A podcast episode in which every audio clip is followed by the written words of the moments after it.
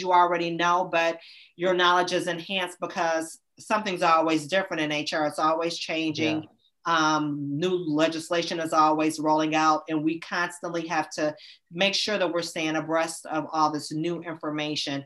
I mean, the pandemic, for instance, was one of those things where you're starting from scratch, and thank God for HR associations and networks that so you guys can lean on each other and absolutely. Sher- Sherry, um, we know that um, Dr. Lee is just fantastic and you talked about there are all these people, all of these um, black people who felt like they were, or they were the only black person maybe in you know in manager in a management role or definitely in HR, right? Mm-hmm. And so it gave you guys a safe space to to kind of talk and just say, what are you you know are you experiencing this and how are you handling this? But um, aside from Dr. Meadows, like talk about the importance of just like having mentors in your life as you you know as you sort of travel down these new new paths. It is so critical. It is so critical to have mentors in your life. Um, nine times out of 10, your mentor has walked in the steps that you're walking in.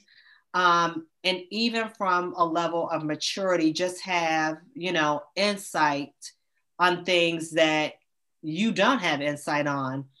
And uh, be having those relationships you learn you grow. You learn how to handle things. You learn you know just you and even in watching them you know watching them because their mine are all successful. So just watching them and how they engage with people and how they present information and how they handle situations and coaching you on how to do that. I mean, it's an opportunity for professional development, for your personal growth. And out of that is relationship as well. Yeah. And what what people should really be cautious of because this happens quite often with mentoring relationships the mentee should never go into a, a mentoring relationship one sided. So, mm. with having a desire to have a mentor, you also have a des- have to have a desire to give something back. Mm. Always be someone who is not being who's not taking all the time because they're where they are in their position and and you know other people are like reaching out to them and they can get exhausted Sure. So, you know, think about ways that you can be supportive of them and help them and not, you know, be someone who's always the one needing help. And there are ways to do it. I mean, you may think, you know, well, what would I have to offer them? I need them to help me. But you do have something to offer, whether you realize it or not, if you pay attention. And I can't really, you know, point out what that could be. No, uh, you got to give me an example.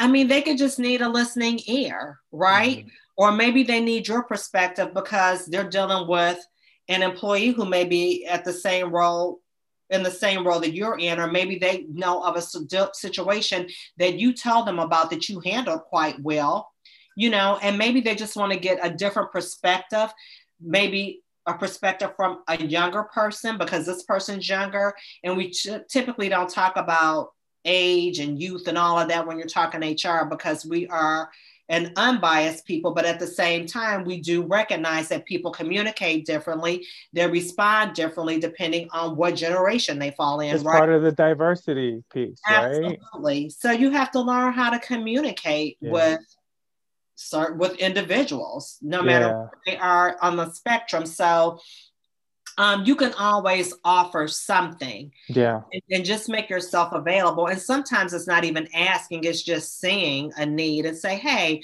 I noticed this. Do you mind, you know, can I help you with this? Or do you mind this? Or yeah. maybe it's a thank you note, you sure. know, maybe it's a gift showing your appreciation. Yeah.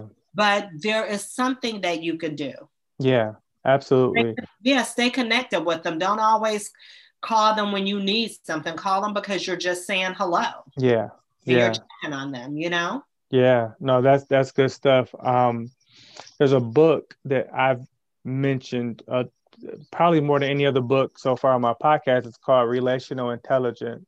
Mm-hmm. It's written by um, Dr. Dharius uh, Daniels, and he talks about these different roles that people have in in your life, right? And how we sometimes confuse associates with friends, and but he talks about these uh, these advisors, right? These mentors, and how the mentors or the advisors, as he calls it, they they provide some a, a sort of covering because they've experienced many times the things that you are looking to achieve, right? So they can kind of tell you about those those pitfalls, and um,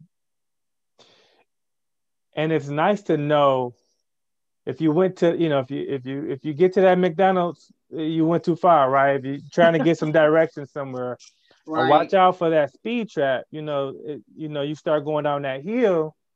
Mm-hmm you better ride that brake because you are just going down a hill. You're gonna go past the speed limit, and then the police. You know, you you just have these things to look out for, and someone who's already been in that in that role or has already experienced that can provide some of that covering for you.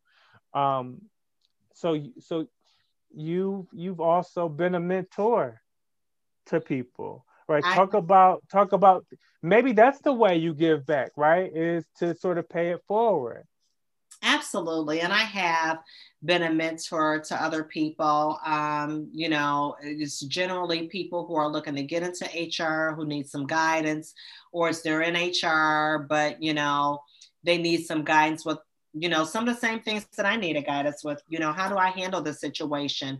This is where I want to end up. How do I career path that way? You know, should I get my master's degree or should I get my certification? Which one? Mm-hmm um, you know, they just need people need guidance. If yeah. I need guidance, somebody else is going to need it too. So you're right. I mean, that is part of it too, just giving back. And you know, we become experts in our field, and it's not for us to hone to not to um, the word is, is not home that I'm looking for, but it's not for us to just keep under our own wing. Right. You know, we have to spread the knowledge. Somebody shared it with us. That's right. To help groom us. So we have to do the same thing. Um, and not be threatened by that. You know, I've seen yeah. instances where, you know, younger people come into the institution oh people get threatened because they have ideas that you don't have or yeah. you know they're they're bright and fresh and you're tired and maybe watching the clock right um and concerned about your position and it's like no do your job and part of your job is to help in helping groom them because it's going to benefit you what they don't know may end up on your seat and you're going to have to do the work then you're going to say oh this person's lazy you know and i've heard that yeah. it's not that they're lazy you're not sharing your knowledge yeah. and what good is it if you have all the knowledge and you're not sharing it and if they're showing an interest and they want to learn sow into them plant a seed That's so that right. they can grow and flourish and have a great career just like you you know, come to achieve.